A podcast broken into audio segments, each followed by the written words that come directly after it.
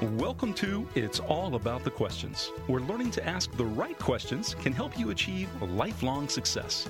Now, here to help you ask all the right questions is award winning author, international speaker, and business strategist Laura Stewart.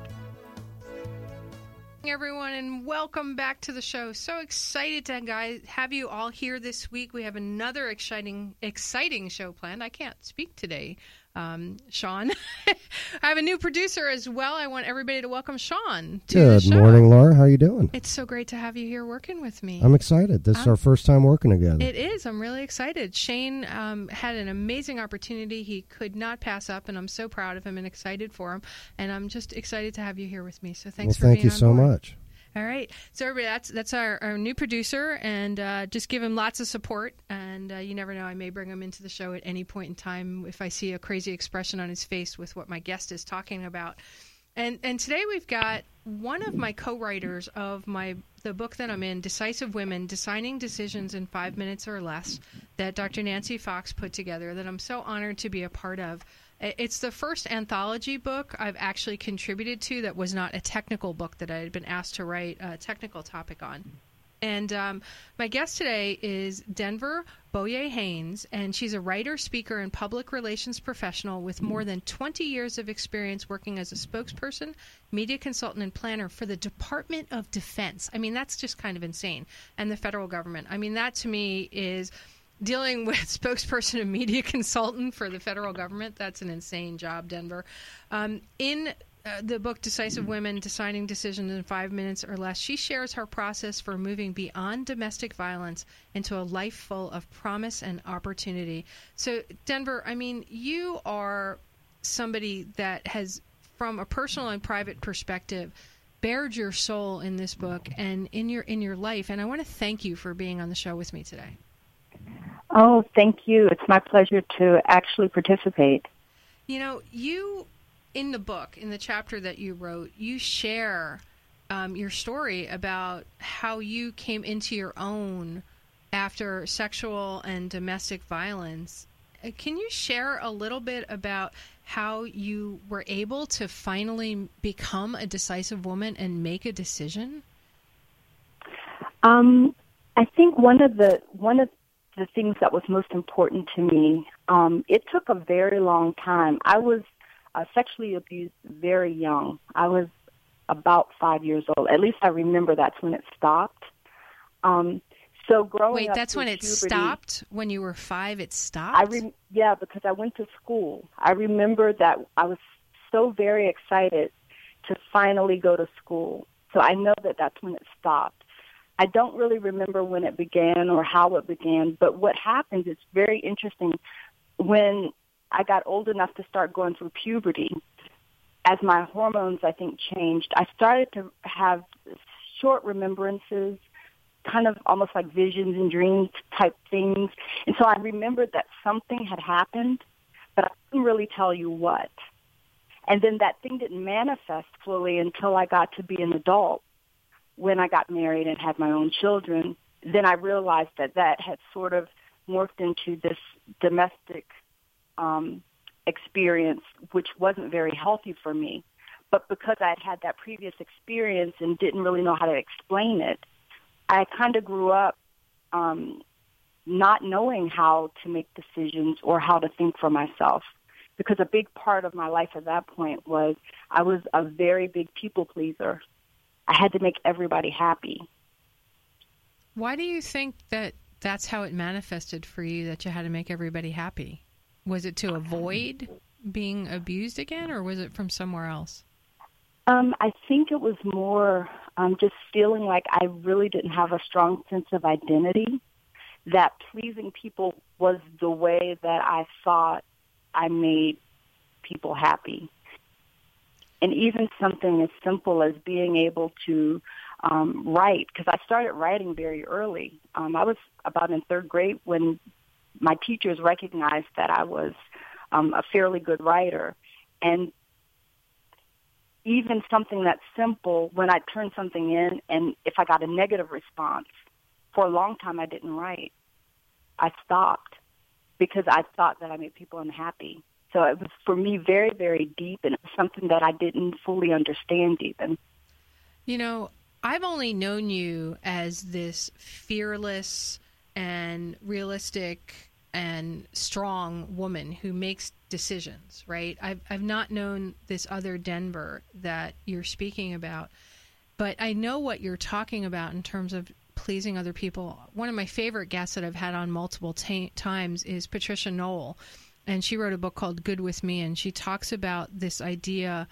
Um, and she runs addiction centers and, and has been a counselor and a therapist for a long, long, long, long time. She talks about something called other dependent self esteem. And when mm-hmm. I read her book in an early draft of it, I realized that I actually did that without realizing it. That what I thought was strong self esteem wasn't. It was self esteem trying to make other people happy and trying to figure out what they wanted so I can make that happen exactly. for them before it happened. And I, n- I never realized that concept until I had read Patricia's book in an early draft. You guys have to meet. I have to introduce the two of you. I think you guys would get along famously. That sounds great. So, what was the the major shift for you that was that turning point in your life when you realized you needed to go in a different direction? Well, um, in in the book, I talk a little bit about that that one particular experience.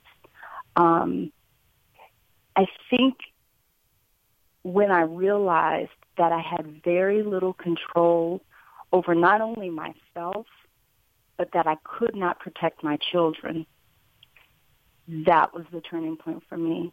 I did not want my children to grow up and feel like they didn't have a voice and that I hadn't kept them safe. That's that a, was very important to me. I, I would imagine that that is a turning point in a lot of people's lives, but yet there are other people out there that can't seem to break that pattern. What would you What would you say to them? when they're at that point and they can't seem to break the pattern that they're in? Well, I think for me, the biggest thing was I never really lost hope. Deep down, I always understood that I was I was born for something greater that I that I could achieve because there were pockets of my life where I had been very successful. I loved to work, for example. I've been working since I was, you know, 15, 16 years old. I always had, you know, a responsible job and those kinds of things. And so those were the things that I kind of held on to. But when it came time for me really to leave, I'd say that I depended more so on my faith. I just, I, I'd never, I, I guess I never thought that I could fail.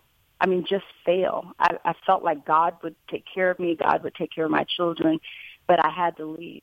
But I also didn't know how difficult it was going to be either because I didn't know what I was facing. I had no idea. You're stepping into the unknown at that point. Completely the unknown. What were you asking yourself when you decided to make that step into the unknown? Or were you not asking anything? You just made the leap? Um, the biggest thing was, um, you know, could I could I support could I support my kids? Could I take care of myself? Would I be able to sustain myself? And then when I took a when I took a look back and I realized just trying to keep my family life together, how much effort it took, um, basically to please someone else and to do all of these things that were expected of me. Um, you know, running a basic household with three children. I was a stay-at-home mom. Um, I was totally dependent on someone else, but at the same time, I had certain responsibilities. When I realized that I was doing it for someone else, I knew I could do it for myself. Deep down, I knew I could do it for myself. I just needed the chance. And I think the other thing that pushed me um, when I met people, there were people who just by happenstance met me and saw promise in me, and I recognized that and they, you know, gave me opportunities and they introduced me to people and they took, you know, and so that little bit of confidence, I couldn't necessarily make the step for myself, but I could because they saw something in me and I believed in them. All right. So somebody believed in you, but I'm going to guess that somewhere in your past, somebody believed in you as well, but now all of a sudden you were able to see it. for those of my listeners out there that are trying to become aware of what's out there for them, how did you all of a sudden gain awareness these people were there trying to help you? I think, for example, when you go to the grocery store and there's that clerk that waits on you every single time and they have kind words for you, that person sees something in you that you don't necessarily see for yourself. I think you just have to understand that that basic human interaction should be enough to inspire you that you are somebody because I think that's ultimately what it comes down to. At one point, I didn't understand that I was somebody all by myself and I didn't need a man. I didn't need, you know, something um, to identify with that I could stand alone and just the smallest um, interactions um, should mean something. It's an internal instinct, I think.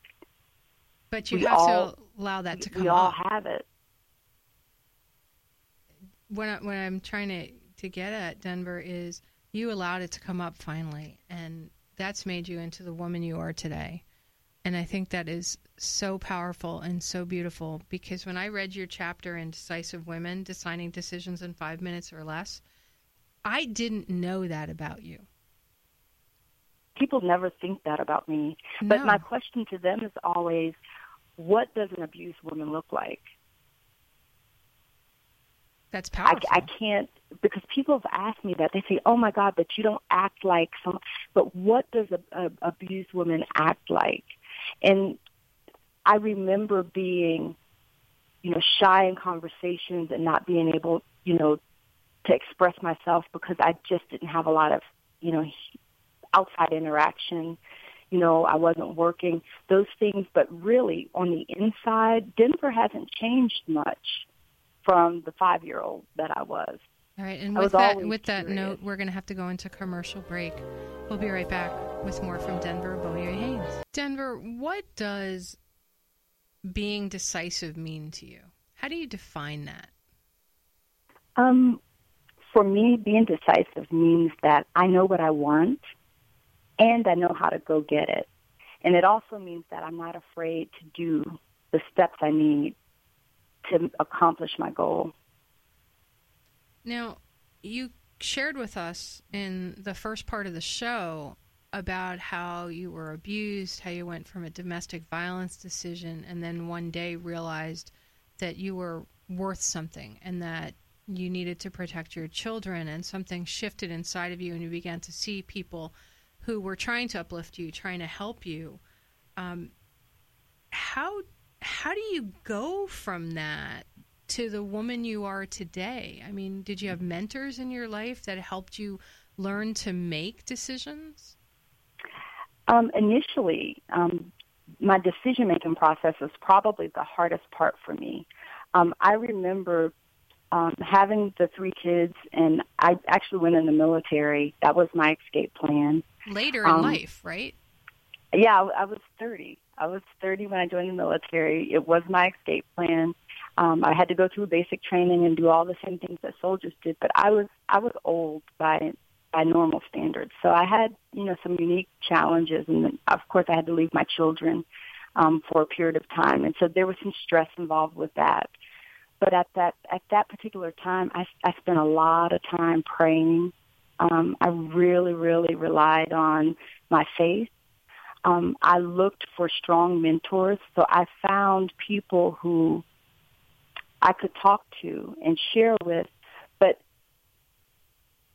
they they would help me to make simple decisions, even things you know, career for example. You know, if I take this step, if I take this job, you know, how will it affect me? And because I, I was a journalist, um, I actually had the opportunity to, be pretty close to several really good generals, and I thought about this last night. Um, they gave me some of the best advice. Um, when I was getting out of the military, I was very upset about it because I loved my career. Um, I loved my job. And I had one general who told me, he said, you know what? He said, you're upset now. He said, but I tell you what, you will never be able to have the kind of influence and impact that you'll be able to have on the outside if you stay here at the rink that you are.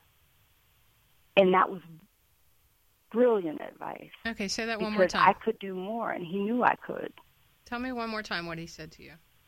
He said, you will never be able to have the influence and impact that you can have if you stay here at the rank that you are. He says you can do more on the outside. That's a powerful thing for no matter what life you're at, whether, you know, you're meant to do more. Most of us are meant to do more, but just stay where they're at or are afraid Yep. to take that next step. And for him to say you need to move on, that's powerful. It was powerful, and I was extremely angry too because I was in my comfort zone. I was very comfortable. I knew, you know, where my lights and my water was going to come from. I knew what uniform I was going to wear every day. The kinds of the ki- kinds of challenges I had when I first got out, and I only did four years. I didn't know how to dress. Doing my hair was enough to just make me go crazy because I I liked the simplicity of having someone tell me what uniform to wear and when to report. That was that was just totally easy compared to trying to figure my own schedule and having three other little people that I have to take care of too. That was just insane. Work was very easy. Um, I had also um, another general that really, really, really mentored me, and he told me too. He said, um, because I, I would contact him sometimes when I was comparing jobs and other opportunities, and he said, "This is what you do: you get a piece of paper and you write a, you know, make a line down the middle, and for each opportunity, if you stay where you are in, you know, the job that you're looking at, just write down every opportunity that can come up as a result of these opportunities, and then you take the one that has the most." Because you always want to create more opportunities for yourself the more opportunities you have, the more opportunities to be successful. And I still use that. That's kind of a, a, a really intriguing way of doing it. I use something like that when I, I talk about questions, right? I say, before you actually ask your question out loud in your brain, you say to yourself, if I ask this question, what are the possible answers that I may get? Mm-hmm. And if one of the answers is a yes no question, you immediately throw yes no answer, you immediately throw the question out because it's a dead end. It's not going to take you anywhere. It's pretty much giving you the answer you want versus the answers you need, which leave you uncomfortable. And and you just keep going down that decision tree process, and you get to the point where you can do this in less than like 30 seconds. So that's what he's telling you to do is make decisions that give you the most opportunity. So take the moment to step back Yep. and look at where you could go if you make that choice. That's pretty. But you're cool. always forward thinking. And It- that's I think the, the most important thing. In both in both instances, they were always looking forward. It was not about staying where I was. That was not ever an option. It, it was an option, but you chose not to take that option because of what the first general said to you, which is there's more that's meant for you to do. Yep. So you embrace this idea, it sounds like Denver, of I'm not going to stay in comfort anymore. Well, I try to find comfort in my discomfort, but I, what I can tell you is I am not afraid of dying, but I'm very afraid of not living a fulfilled life. I always think about what do I want people to think about me or say about me, you know, after I'm gone. And I want them to say that she was one of the most amazing, fearless women that I ever met. And that's what I want my kids to to know about me. And I find that in my choices that my kids are empowered to always do more and to think big. And I think that's my legacy. And how old It's are your always children? about my kids. How old are the kids? Um, my daughter's actually my oldest is 26 today. Oh, my middle daughter is uh, 24, and then my baby's 22. Well, thank you for being on the show with on your daughter's birthday. We have to give her a shout out. Oh, they live in New York City, so that's okay. We're on we're on iHeartRadio. They could be listening to us right now on iHeartRadio, all around, uh, right in New York. So, all right, wish your daughter a happy birthday right now before we get ready to go to news break. Okay, Talia, happy birthday. Happy birthday to you. Happy birthday to you. Happy birthday, dear Talia. You have an awesome mother. and that is probably the best singing you're ever going to get out of me. Um, forget the fact that I was in Glee Club for six years at the Ursuline School. Um, I don't think I have that voice left anymore. So we're going. Thank you for that, Sean. As we go into the news break, everybody, I'd like you to think about this thought that Denver shared with us. What is the comfort you can find in your discomfort because it's in that discomfort, that moment you can find comfort in it, that you can change the world and yourself. We'll be right back after the news break with more from Denver Beaulieu. We are back with Denver Beaulieu Haynes, uh, who's written an amazing chapter in the book Decisive Women Deciding Decisions in Five Minutes or Less, and is, is a new friend of mine who I am so proud to know, and she's given me so many insights into the decision making process. And uh, if you go to the Twitterverse out there, you'll see that Patricia Knoll has shared tons and tons of stuff that. Um, that we've been talking about this morning. So thanks, uh, Patricia, for being there. And you have to meet Denver. So um, I'm going to connect you guys up so you guys can can chat because I think that the two of you could do something amazing together for the rest of the world. Denver, how did you learn to trust yourself to make good decisions after what you've shared in the book and what you've shared on the air today? Um, I took a series of steps, but I think the, the first place that I started, um, my basic fear was not so much of making decisions, it was of making the wrong decision um, and hurting my children or you know negatively impacting myself. So it was just a fear of um, choosing the wrong thing. That right or wrong label uh, used to mess me up.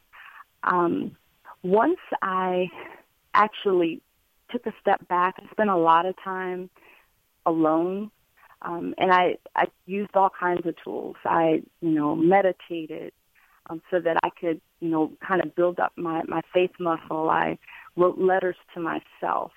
Um, I wrote letters to others that I thought who had maybe hurt me or done things to me in the past.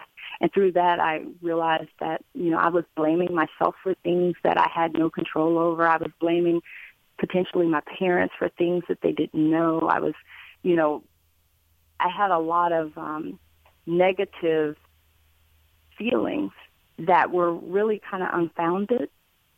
And but from writing them down and actually getting them out in the open, um, I was able to find a place of forgiveness where I could forgive myself and forgive others, and then I could start to kind of build a new life based on this new place that I'd created for myself. I was creating a, a healthy place where I could start to heal myself mentally, emotionally, spiritually, and physically because I also had a lot of physical ailments, aches and pains um, that would have held me back as well. Did you start prioritizing which aspects of you you needed to work on, or did they all just start coming together at the same time? For me, it's never, um, I, I don't prioritize as in create a list for myself. For me, it's very spiritual. Um, the thing that needs to be worked on tends to just step forward for me. Um, it becomes very evident. I started to notice patterns in my life, similar types of people who would appear at certain times, or opportunities that would appear, you know, multiple times, two or three times. If if the same doctor said this, if a different doctor said the same thing to me three times. By the third time, I recognized that maybe that's the thing that God's trying to tell me I need to work on. And so I would focus on that. And I just trusted that that's what that's the universe's way of um, getting me where I need to, be, you know, where I need to be, where I belong. Because I I do think that my path has somewhat been guided. And once I understood that, then there was no ill feeling about the experiences that happened to me because those things happened so that I could be um, a help to someone else, so that I could enlighten my community, so I could help my children. because I don't necessarily have to be great, but maybe one of my kids have, you know, some divine purpose. So, you know, I chalk it all up as experience. I know that after my second divorce, which was just a couple of years ago, and and I never thought I'd be this twice divorced person, especially after having talked about them in my book, What Would a Wise Woman Do, and talked about them on stages all over the, the country, that you know I would lose trust in my in myself. It's not an easy thing to admit you've made some mistakes, especially if it's on a public stage um, or it's affected other people. And how do you rebound from that? I think that's one of the beautiful things about you, your spirit, and your story, Denver, is that you've learned to trust yourself and you're sharing that story with other people and saying, it's okay. I mean, I know I felt ashamed, and after my divorce, I. I just went into a hole. I did not want to talk about anything about that because I was embarrassed that but I you missed know what? the I signs. had the same experience. Exactly. When I got divorced the second time, that was another big eye opener for me because this is what I said to myself then. I said, you know what? You are divorced twice. You cannot keep blaming the men in your life. What part did you play? What did you do? What could you have done better? I said all of that to myself. Right, and I, and I said the same things, and then I'm like, wait a minute, it's not all on me. maybe maybe it was his lesson, maybe it was our lesson. What parts of it do I need to do something with? But since we have, I have no communication with him at all. I don't even know. I, I, I don't feel like I have closure. I don't know where you felt with some of the things. Well, that's why I did. That's why I did the letter writing, um, because I didn't need I didn't need his closure. But what I wanted to understand for myself is how I really felt about it, and then I needed to find a place to put that. Did you mail I just needed a place to put it. Once I put it somewhere, and and it and it's safe and out of the way, then I was fine, and I was a, available to move forward in a different direction. I also channeled my energy into um, more positive things. I, I took lots of long walks. I built a really strong relationship with my dog. My dogs were my savior at that point because you know what? There were days I didn't want to get up. I didn't want to get out of the bed, and they always came and they'd take their nose and they'd, you know, kind of hit me on the arm and tell me it's time to go out for a walk. And I had to get up. I had to get up for them. And for a long time, because at that point I was becoming an empty nester, so I was my kids were gone, and it was just me and them and they kept me going. You stepped outside yourself. I had to step outside myself. But at the same time, I realized that I couldn't blame them and I couldn't even blame myself, but I knew I had a lot of work that I had to do. I had to get healthy um, internally, and that meant that I had to reach all the way back to five and put that in in its place. Um, and my family was very, very helpful because we had open discussions about it. You know, my mom and my kids, my dad, you know, we talked about it because it was one of those things. It wasn't even a family secret. My fam, my my family didn't know. I mean, they didn't know, but I was five, so I mean, I didn't even know how to tell them at that point. You know, so by the time I get to the domestic violence part, of course, I wasn't going to talk about that because you know that's even more you know that's even more shameful because the first question that people ask you is why did you stay? You know you stay because you you know there's a certain amount of comfort. You have you know financial support and all of that. But you know at some point it gets to the point where sometimes you know you realize you know what this isn't very safe what happens if something happens to me? Who's going to take care of my kids? And that was the thing that kept kept pushing me. And once husband number two was gone, I was like, okay, um, we're 40 now. It's time to stop playing, and we need to get on with our lives. We need to we need to make this life count. How can I make it count? Why would I? Why would God have given me these opportunities? He gave me these opportunities because you know what? I need to make a difference in my community. I need to help someone else. I need to tell my story so that someone else knows that they can do it and have a wonderful, fulfilled life. And that was the thing that I held on to. But it opened up so many other doors for me. Um, my sense of identity, just who I am in the world, and my ability to influence and impact. When that general said that to me, I was not, I was an E4 in the military. I had no idea what influence and impact really meant. That I could be on the radio today and that somebody might hear me and be somehow inspired. It never occurred to me. When we did the book signing in Orlando a month or so ago, um, you met a friend of mine, Renee Brent. She came in and, and bought a copy of her book.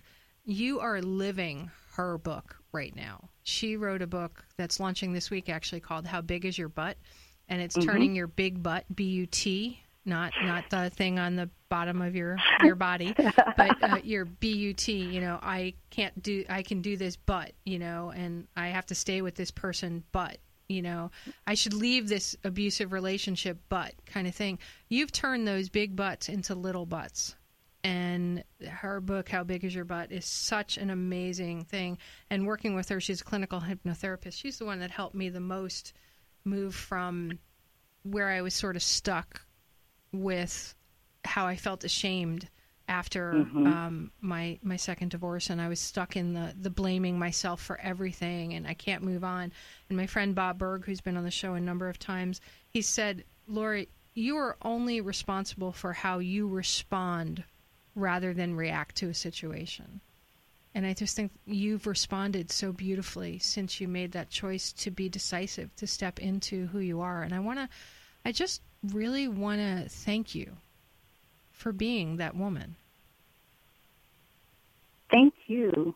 I I do it I do it without even thinking about it now. it's become such a big part of who I am. And and that shows. It really it comes out in who you are as the woman that I know today, Denver. So um, as we are about to go into commercial break, just share in 30 seconds a step somebody could take to get to the point you're at where they're not even thinking about how they're making decisions? Um, one of the big things that I'd say is you've got to be healthy. Um, if you know that you're carrying too much weight, maybe it's time to start working on it. If you know you have some illness that needs to be resolved, look at your diet, look at your exercise. That's a great place to start. Um, you always want to start with an, a clear canvas or you know, you want to start from a healthy place and then build on top of that, build a strong foundation. That's beautiful. So not only a healthy mind, but a healthy body. I can't believe the show is almost over already, Denver. And um, you know, you've been on this path for a long time now. When you were in the military, you were in public relations. You were a spokesperson, a media consultant, and a planner. Um, what was it like becoming a woman in the military in your 30s? For me, that was a very safe space because, again, somebody was telling me what to do, and that's all I'd ever known. I'd went from my mom's house to getting married, and I'd always done what I was told. So I was a fabulous soldier when it came to following directions. Um, where I had challenges was in my personal life, and where I still have I still have challenges. I'm I'm not even gonna say I don't. It's it's always very difficult for me when I'm in an unknown situation. See, the military, you know exactly who you're talking to. They wear a uniform, they have all kinds of pins and things, and you know what those things mean. You can tell about what kind of education someone has just by looking at them. But when you go out in the civilian world and you meet people who aren't wearing uniforms and they do very different things, it's very challenging um, for me to navigate sometimes. Well, you'd never know it from the outside looking in, and you've you've touched on a number of different steps and things that you've done to become decisive. Are, are there? Do you have like a particular process that you can share with people who are looking to become more decisive? Some things that they can take their steps to help them become more decisive? Um, again, the first step for me was to get healthy um, because I had to learn to trust my instincts. And if you're kind of on a, a faulty foundation, your instincts might not be that great. So I'd say getting healthy is probably the first thing. Um, also, I've spent a lot of time dealing with myself as a whole person, looking at myself physically, mentally, spiritually, um, and psychologically. Um, once I understood kind of what my um, barriers were, once I kind of faced those things and understood what those um, things meant to me, I could understand how someone might be able to take advantage of me. So I used it to understand myself, but then I started to look in society, the people that I interacted with, and then I looked for the, the qualities that weren't helping me or the qualities that I didn't need to have around me. And I started to surround myself with positive people, mentors, and people who would uplift me and help me build my character. Um, I learned to um, realize what made me uncomfortable. And I removed those things. Not that I avoid situations because sometimes you can't help but be uncomfortable, but I also had to be clear and honest with myself that if I was in an uncomfortable situation, I probably wasn't going to do as well as I would like. And I stopped competing with other people too. The well, only competition one. you'll ever find for me is with me. I always want to do better than I did the last time. That's that's a huge one. Learning to not compete with other people, just competing with yourself. So many people are always trying to outdo one another, and it sometimes can be harmful.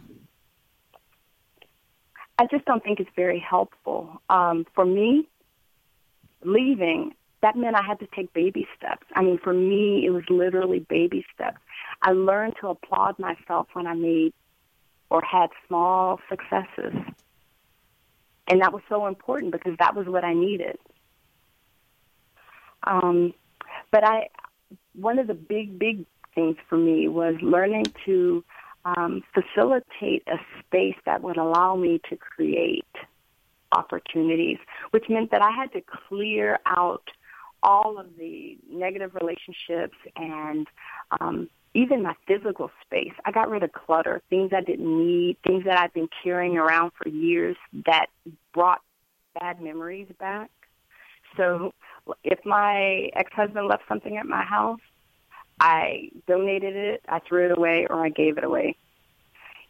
Because I only wanted things in my space that I decided and chose. I only wanted to purchase things that I loved. I stopped just accumulating things because oh, well, this vacuum cleaner is pretty good, so somebody might be able to use it. No. If, if it wasn't the vacuum that I chose, I didn't keep it.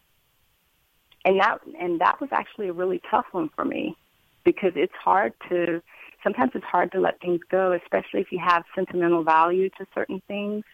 Um, I had to learn to let some of that stuff go in order to create room for new stuff.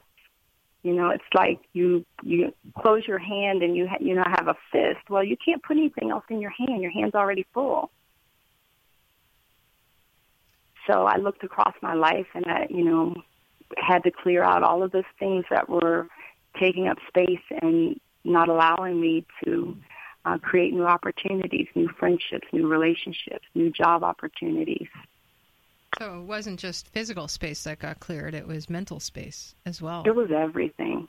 It was everything. And it took years. I mean, I'm I'm still doing it. I'm still doing it. When I go to the store now, if I buy one item, I have to get rid of two.